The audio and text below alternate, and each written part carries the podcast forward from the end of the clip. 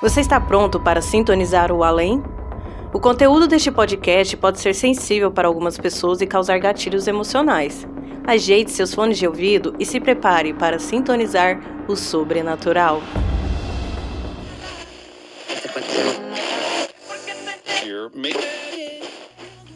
Sintonize o além com a Rádio Sobrenatural.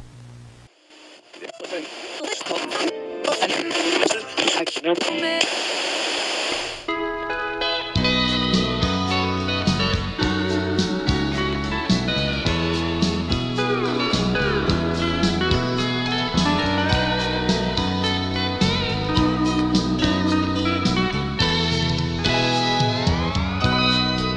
faz muito tempo que deixei a minha terra, lá ficou minha família.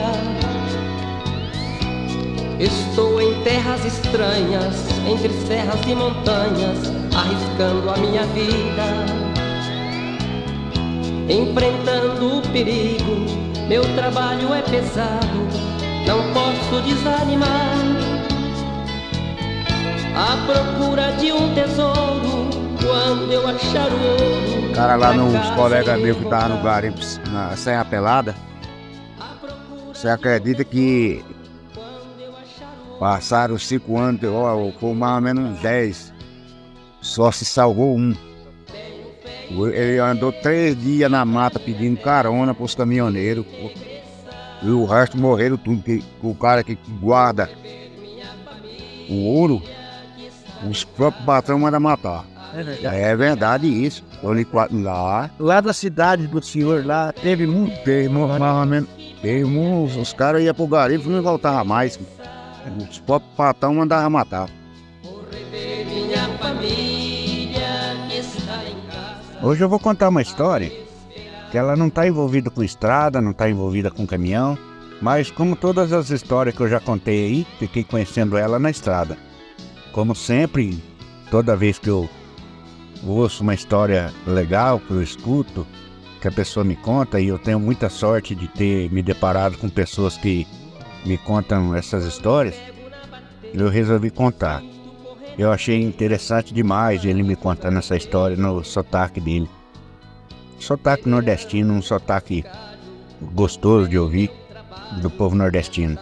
E falou: Oi, seu Márcio, foi bem desse jeitinho mesmo que aconteceu. A tristeza me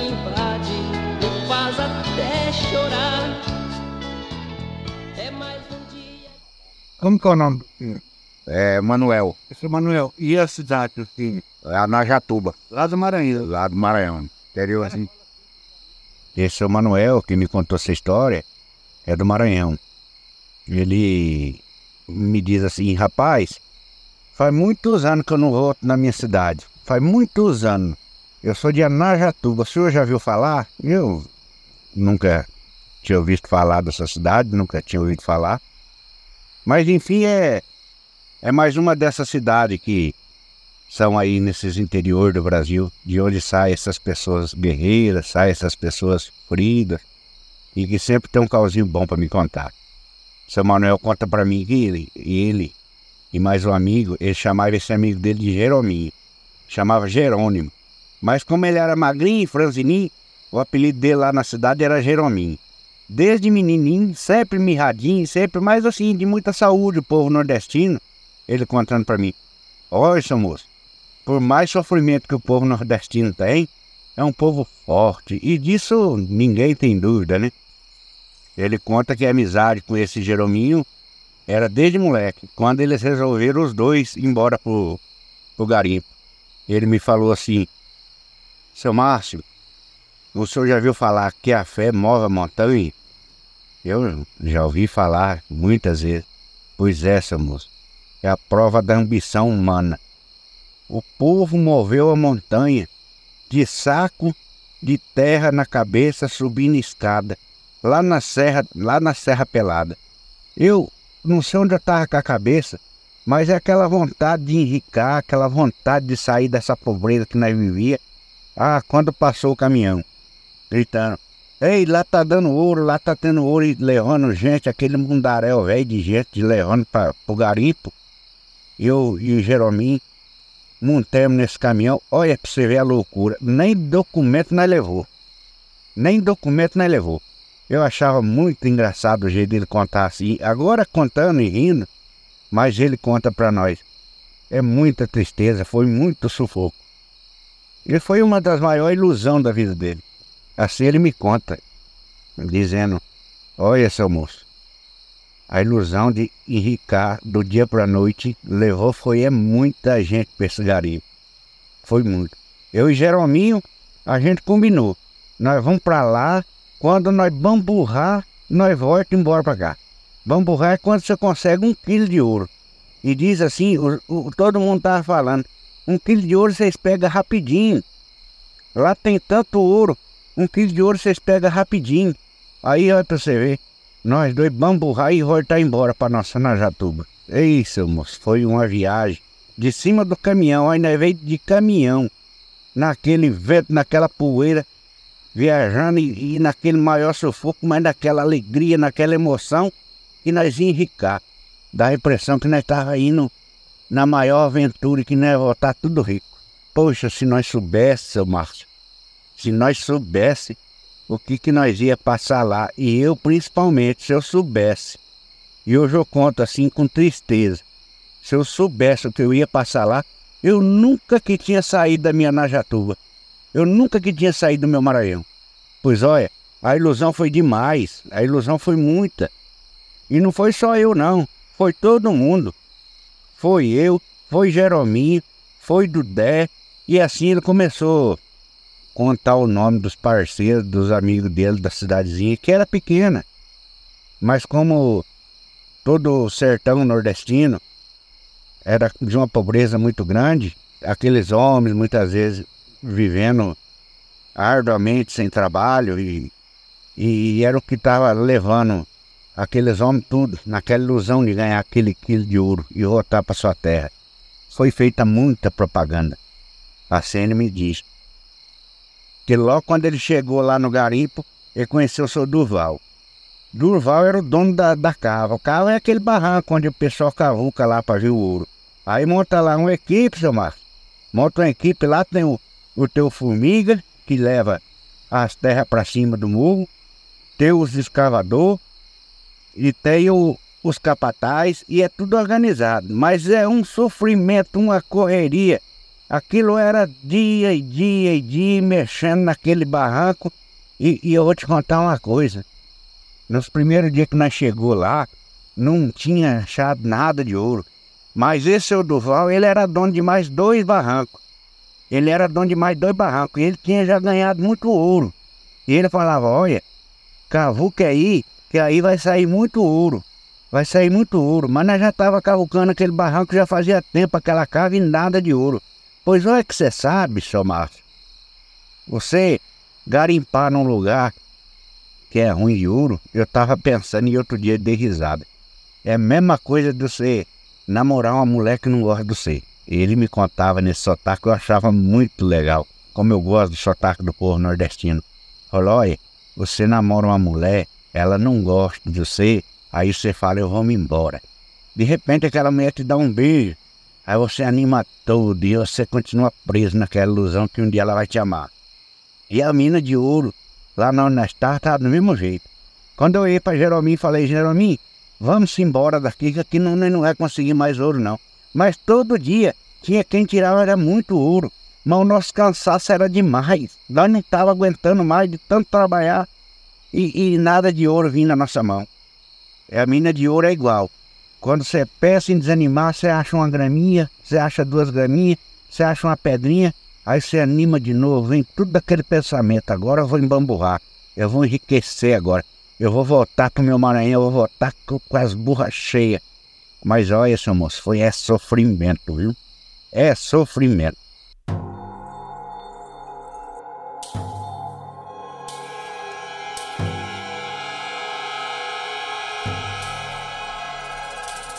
Eu era formiga, eu era mais forte que Jeromim, nós fomos juntos para lá. Eu era mais forte que ele, então eu, eu era formiga. E ele ficava na cava. Ele era o cavador. E olha, essa moça, foi semana, foi quase um mês. foi quase um mês para nós conseguir pegar um pouquinho de ouro e dividir. Nós ganhava 5% do que dava a cava.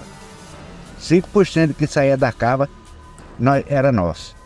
Mas olha, nós foi juntando um pouquinho aqui, um pouquinho ali, mas nós estava vendo, falou, olha, para demorar, para nós bamburrar, vai demorar um mundaréu. Porque olha, tá saindo é muito pouco ouro. Mas do mesmo jeito, nós estava contentes, porque todo dia saía lá um gritando que achava uma pepita de ouro. Saía gritando, contente, achei ouro, achei ouro. E aquilo para nós era aquele motivo de alegria. Pedrinho chamava ele de Pedrinho sumiu até hoje. Foi garimpo.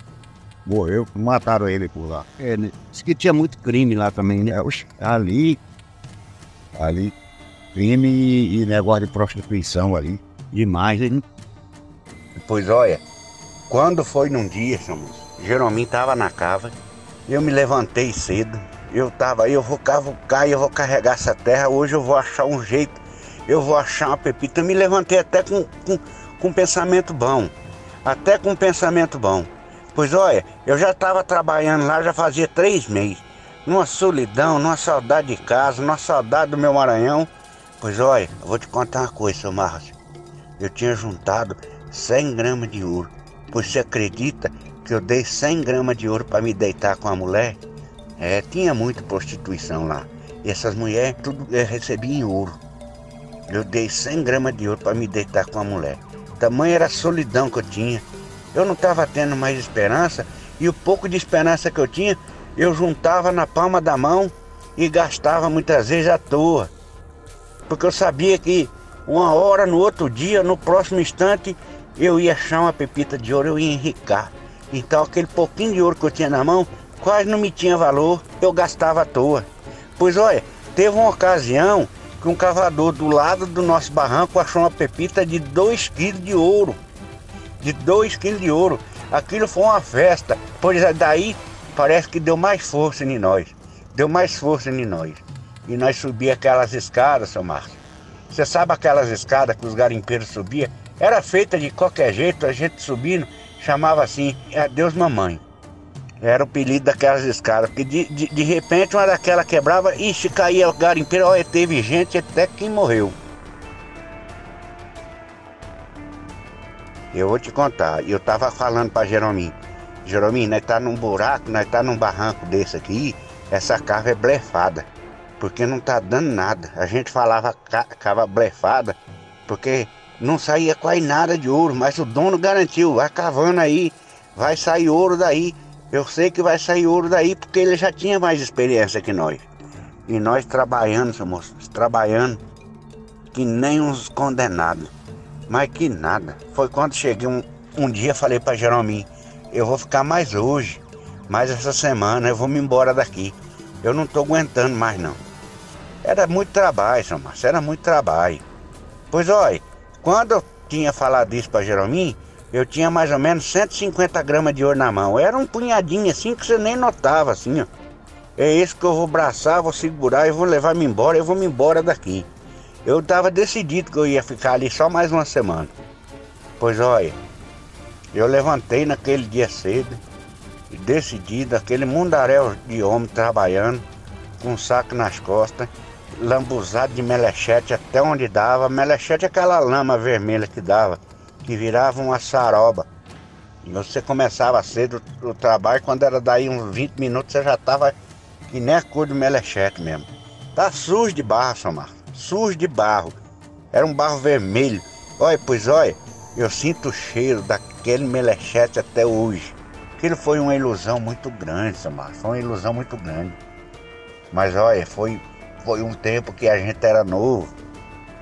Foi um tempo que a gente era novo e a gente não se importava muito com saúde, a gente não se importava, a gente queria enricar. Todo mundo ali queria enricar. Mas a, a riqueza não veio para todo mundo não. Parece que o ouro tem uma sina. Ele só vem na mão de quem ele quer. Pois olha, naqueles tempos eu conheci, eu conheci um presidente da república, ele foi lá no garimpo. Eu estava lá no dia, ele passou do meu ladinho, pertinho de mim, ele falou bonito para aquele mundaréu de gente. Ele falou bonito. E o povo tudo aplaudia, as coisas iam melhorar, iam organizar tudo. Mas olha, eu já estava tão cansado e desanimado que eu decidi que eu ia embora. Pois olha, naquele dia eu tinha conversado com o Jerominho, eu ia ficar mais aquela semana e daí eu ia vir me embora. Se eu conseguisse mais um pouquinho de ouro, o que fosse para mim embora, eu ia vir me embora. Eu já não estava aguentando mais. E vou falar a verdade para você, seu Márcio. E falar a verdade para você, muito pouca gente enricou. Muita pouca gente enricou.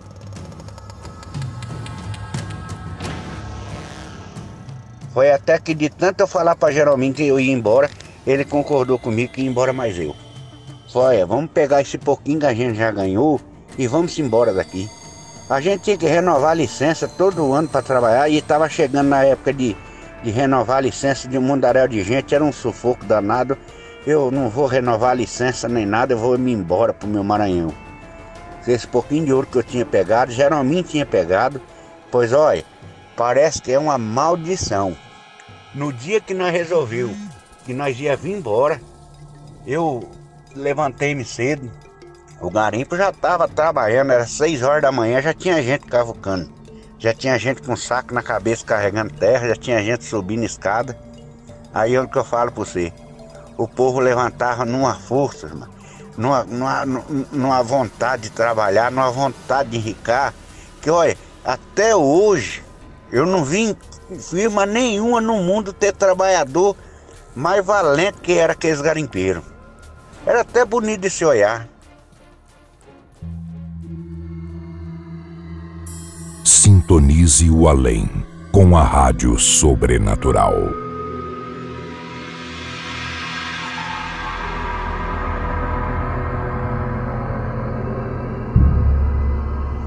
Dia que eu tive mais medo na minha vida foi no dia que eu vi aquele vulto.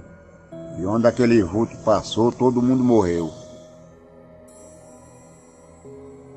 Eu levantei cedo.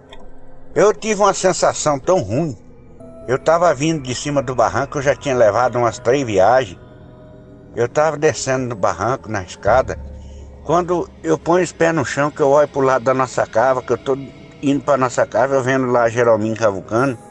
Eu vi do lado, passar do lado de Jerominho um vulto preto, que percorreu assim por entre os, os barrancos e por onde aquele vulto preto passou, eu fui acompanhando com o olho, mas era só eu que estava olhando, porque ninguém parou para ver. Eu perguntava para um para outro, você tá vendo?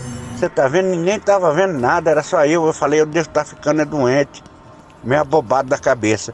Aquele vulto preto passou, seu Márcio.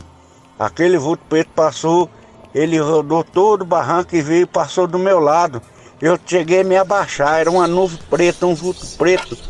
Eu me senti uma sensação tão ruim, eu me arrepiei e me abaixei e fiz uma oração assim para Nosso Senhor Jesus Cristo. Eu não estava sabendo que era, que era aquilo, porque naquele mundaréu de gente ninguém tá vendo e só eu vendo.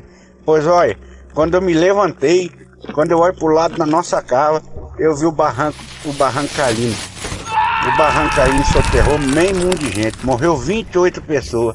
E no meio dessas 28 pessoas morreu um companheiro Jerominho.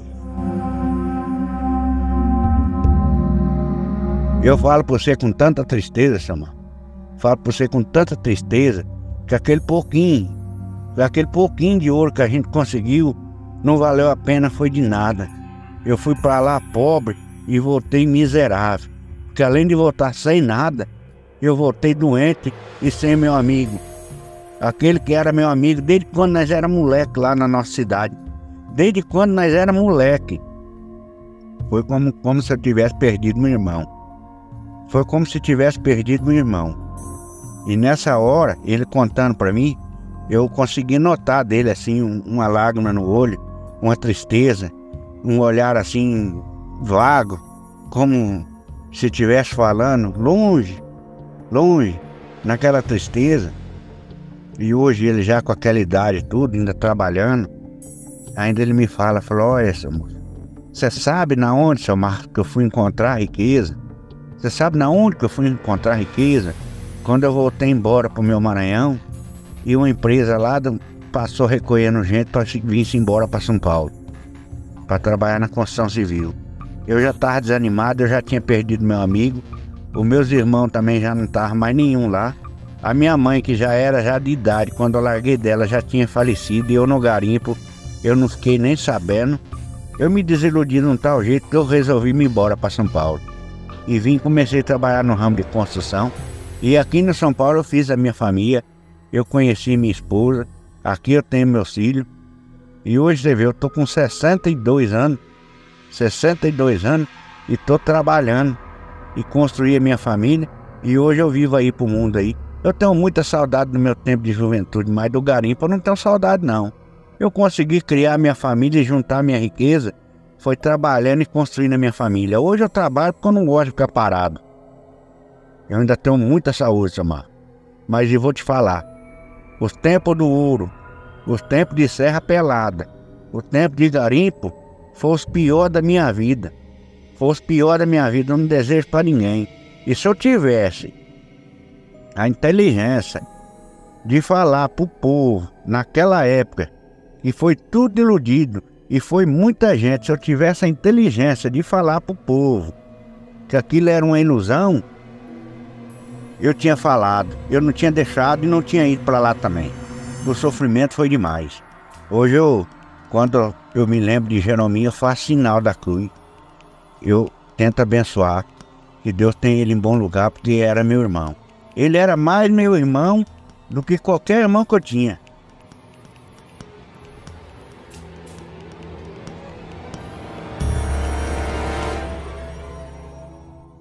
Seu Manuel, quantos anos o senhor está já? Tô com 66 anos. Até hoje ainda estou disposto a trabalhar. Todo dia. Graças a Deus, né? É, graças a Deus. O senhor trabalha ajudando na descarga de caminhão toda a vida? Tem saúde para isso ainda? Trabalha ali na caminhão caminhão. É, lá quando ganha 5, 6 mil quilos de 8 mil quilos descarrega. É. Todo dia trabalha. Todo dia. Todo dia. É uma vida sofrida, né? É. Ó. E ali na Brasilândia ali, você quer saber, tem uma, uma padaria que é o quinto andar. E só carregado de farinha. Na, lá pega 170 sacos de farinha.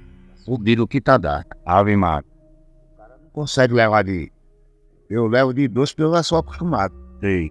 Mas levei um colega meu lá, ele. E um ele não tava aguentando. Quanto tempo faz que o senhor está nessa, nesse trabalho aí? Oito anos. Oito anos. Oito anos. A fé morre a montanha. Quando eu escuto isso, eu logo já me lembro de Serra Pelada, que foi tirado no braço. Uma montanha que era alta e foi se acabando e tudo no lombo, até virar um buraco de 400 metros quase de profundidade, tudo na mão. Não tinha maquinário, não tinha nada. Aí você me diz, é a prova da ambição do homem atrás do ouro. Fazer cavucar, fazer levar uma montanha de um lugar para o outro. Eu perdi muito amigo lá. Eu perdi muito amigo lá. E vou te falar, de quem enricou, quando dava um grito da tinha achado a pepita, é os que eu vi lá, um ou outro que achou. Mas na maioria das vezes foi tudo ilusão. Foi tudo ilusão, Samar. Parece que o ouro tem uma sina. Parece que o ouro tem uma sina. Ele vem na mão de quem ele quer e de pessoa que é inteligente.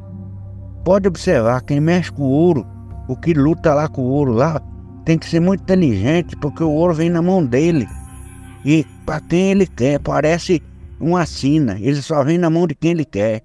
Aquele rapaz que era dono da cava, que a gente trabalhou, seu Durval, eu nunca que eu vou esquecer dele. Aquele homem ricou, ele comprou avião, ele ficou rico. Mas do dia para noite os companheiros falaram que ele sumiu. Ele sumiu de lá. Eu imagino que ele deve ter juntado os troquinhos dele o dinheirinho dele e, e ter sumido de lá. Porque o garimpo naquela época também já estava acabando. A companhia que tinha lá, que era. Naquela época já estava lutando para tirar os garimpeiros de lá. E aquilo foi virando pobreza, aquilo foi virando sofrimento, aquilo foi virando tragédia. E depois que eu vi esse vulto preto passar e o barranco despencar e matar um mondaréu de gente, e daquele monte de gente matar o meu, meu, meu irmão, eu digo meu irmão, matar o meu irmão Jerominho. Eu me desgostei tanto daquilo lá que eu prometi para mim mesmo. Eu nunca, eu posso ganhar o dinheiro que eu for. Eu posso ganhar o dinheiro que eu for, que for. Eu não quero uma grama de ouro na minha mão. Carajás, lá tem uma. Os caras invadiram lá uma área lá. Essa área é cheia de ouro. E lá é uma é mina de ouro lá. Aí pertence a é uma mineradora. Disse que morreu mais de 100 pessoas aquele dia lá, né? Já faz muito tempo que deixei a minha terra, lá ficou minha família. Estou em terras estranhas, entre serras e montanhas, arriscando a minha vida. Enfrentando o perigo, meu trabalho é pesado, não posso desanimar. À procura de um tesouro, quando eu achar o ouro, pra casa irei voltar. É que nem eu te digo, você trabalhar no garimpo é a mesma coisa de você ser apaixonado por uma mulher que não gosta de você. Você ficar preso naquela ilusão, você ficar preso naquela sina, e é a sina do ouro. E ele me contou essa história, e eu vejo ele toda hora que eu fiz amizade com ele, gostei muito, seu Manuel, de ter contado para mim. E é uma das histórias que eu conheci na estrada, e agradeci demais de ter ele me contado, me confiado a me contar essa história e eu escutei com muito respeito e respeito muito a história de todo mundo que me quer para ouvir essa história e quando me deixa contar, eu fico muito feliz. Eu só tenho a agradecer. O garimpeiro é um rei sem trono e coroa. Se for preciso até morre, mas da guerra do ouro não foge. Meu nome é Manuel Gonçalves tenho 66 anos. Gostei muito de conversar com você, seu Márcio. Muito obrigado por você, é gente boa. Venerando o cascalho, com fé em meu trabalho, nesta luta o dia inteiro. Quando chega o fim da tarde, a tristeza me invade, me faz até chorar. É mais Ô meu amigo, tá gostando do caos? Então inscreva-se e ative as notificações. Ah, e se tiver a possibilidade de nos avaliar, deixe cinco estrelinhas aí para nós. E se quiser colaborar mais ainda, você pode nos ajudar com um cafezinho através do Apoia-se. Aí você terá acesso a um grupo do WhatsApp comigo e outros apoiadores, com muita prosa boa. Nos siga também nas redes sociais. Você sabia que eu tenho um programa de rádio dedicado aos caminhoneiros e que toca muito modão dos bons? É, é o programa Voz da Estrada com Márcio Coxa, aqui na Rádio Cidade AM 770, da minha linda Cambé. Todos os links estão aqui na descrição deste episódio.